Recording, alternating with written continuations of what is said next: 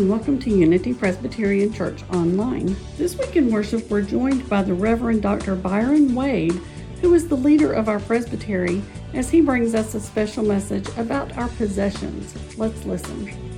The New Testament lesson be read from the Gospel of Luke, chapter 12, verses 13 through 21.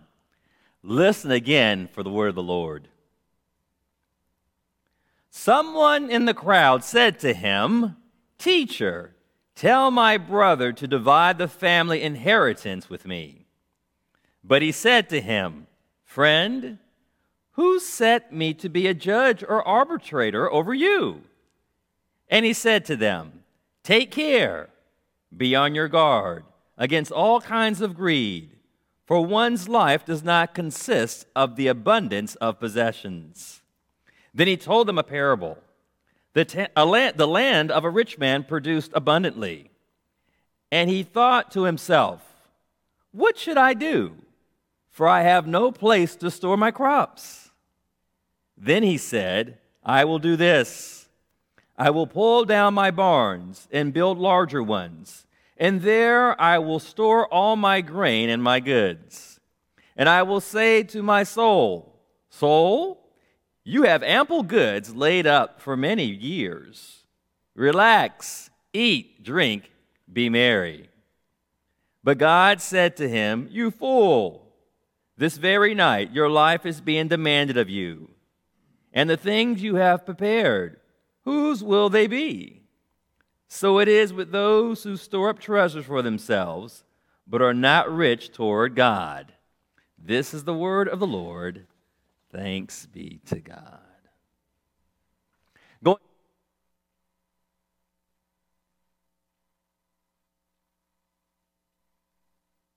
Be on your guard against all kinds of greed, for one's life does not consist of the abundance of possessions.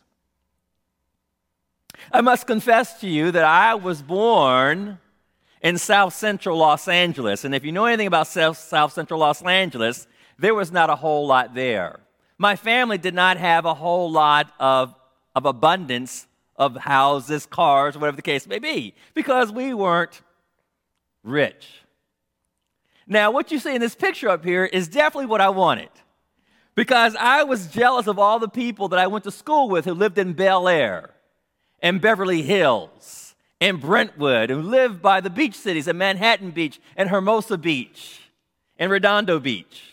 And they had homes and cars just like these. And I thought to myself, when I grow up, I want to have the same thing just as everybody else. But you know what really got me? My greatest possession, believe it or not, was just a simple sweatshirt. Now you must be thinking, how do we go from this to a simple sweatshirt? Well, let me tell you the story about this. I had just finished my sophomore year in college in 1983. I was a student at Whitworth College in Spokane, Washington, and I was hired as a part of the summer staff for the Synod of Southern California Hawaii's camps. So there were four of us who were the lead counselors, and then we had a, a lead counselor above us, and we went to three areas in Southern California to our campsites. And so we were responsible for everything that was going on with the camp, leading the junior counselors and the children that we were in charge of. But at the end of that summer, we had received white sweatshirts. And it was just a plain white sweatshirt with a hoodie, and it said Staff 83. I wore that back to college. I wore it when I graduated from college. I wore it when I went to seminary in the early 1990s. I wore it everywhere I went. And you know how you wear something and it's so comfortable to you, you don't want to get rid of it? And then people ask you, man, your thing is all ripped up. And it was. You could see that the numbers were starting, the staff and the, and the numbers were starting to come off. And then it started to get holes in it. You know how some kids wear the kids, they wear uh, pants and stuff with holes in them and shirts and stuff? That's what I had. And so it got to the point I was wearing this. Now, Keep in mind, this is 1983. I got married in 1999, and I got a wife. And so my wife is like, You cannot go out looking like this. I said, Well, honey, I love this sweatshirt. This is my sweatshirt. I've had this for so many years. And so I don't know how it is if you have a significant other or a partner in your life. You know how you have it one day and you're wearing it, and then the next day it kind of disappears? I love that thing. It was so comfortable to me. It was a possession that I loved, and I had that on all the time. But my wife told me, I put that thing in the trash, and you better not go get it out. That's a simple possession that I have. When we think about the greatest possessions that we have, we do things about homes and cars, but it could be anything to us. And on the surface of it, there's nothing wrong with it. But whether it's big or small, does that keep us back from having a relationship with God? We find out here in this particular text that Jesus is making his way toward Jerusalem. And he had did some teaching about possessions. For example, a few chapters earlier in chapter 10, he had told the 70, had commissioned them, don't take any bag, don't take your tunic or don't do anything. But you are to go out into the city and you are to greet others in the name of Jesus. There are some that will not greet you, and but you will do the work of God. And sure enough, they had went and they had performed miracles and they ran back to Jesus, telling Jesus, Look what we have done. They did it with nothing. And Jesus was so proud of them for what they had done and told them, You will do even greater things. He had told about the Good Samaritan and he also had taught about the friend at midnight that if someone comes to your door, do not refuse them, give them something. He also told them not to be fear, I mean to be fearless. Don't fear those who can kill the body. Fear those who can kill the soul. And yet, right after that, we find out that this particular text that was read for you this morning is normally called the parable of the rich fool. And so, as Jesus was out here teaching in the middle of the crowd, someone came to him and said, Teacher, tell my brother to divide the family inheritance with me. And that was not uncommon. We have seen that in other places within the biblical text. And on the face of it, we probably want to do the same thing. If I had an inheritance that was coming to me, and I had a piece of it and know a piece of it was for me, I wanted my piece. Nothing wrong with that. But it seems like Jesus had seen with this particular person their intent. So Jesus says to him, Friend, who am I to be a judge or arbiter over you? Life does not consist of abundance of possessions. And then he went on to tell the story of the rich man. Now, apparently, this rich man had it going on, had storehouses of grain and many goods. The text does not tell us whether he worked for this himself or he had somebody working for him to obtain all this. The text doesn't tell us whether he was, this was inherited to him or whether he was a self styled man himself. But we do know the text tells us that he had a whole lot going on. He was probably someone that if we had seen him, no matter where we are, we thought we want to be like him. Oh, I wish I had as much grain or as many goods as he had. Or maybe, like it is today, we wish we had the house and the car and the three kids and the dog and the white picket fence. Uh, or maybe we want to be the self styled millionaires within our lives, that we want to own the companies and be the heads of corporations and do whatever it is. I have a theory that all of us, either we have a possession or there's something that attracts our eyes so much that we will do anything to get it. But yet, going back to the parable, the man who was satisfied with everything that he had sat there and thought, instead of giving this stuff away or doing something with it, what I will do is I will tear down the barns that I already have and I will build bigger ones to store everything that I have, and I will eat, drink, and be merry.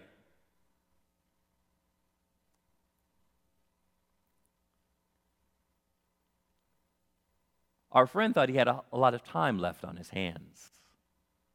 But yet, God had something different for him. God, uh, God told him that your very life will be demanded of you this evening. Little did he know, and little do we know the possessions that we have within our lives.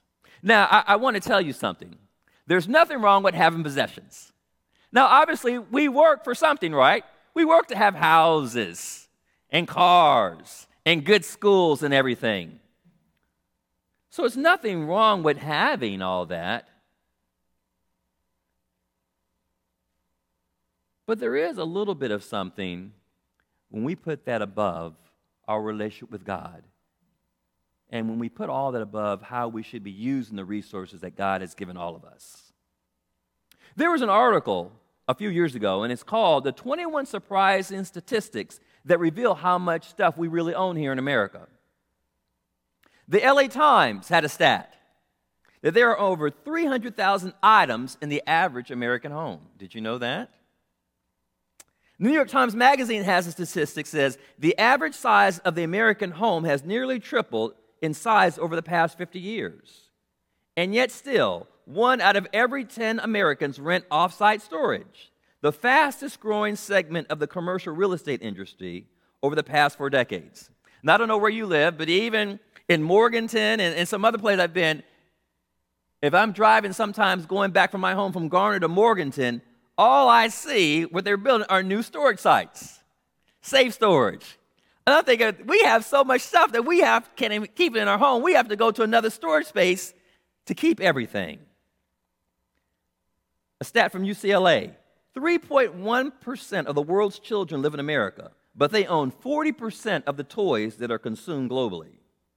And British research found out that the average 10 year old owns 238 toys, but plays with only 12 on a daily basis. The last that I have for you Americans spend more on shoes, jewelry, and watches, which is about $100 million, $100 billion, than on higher education, according to Psychology Today. We own a lot.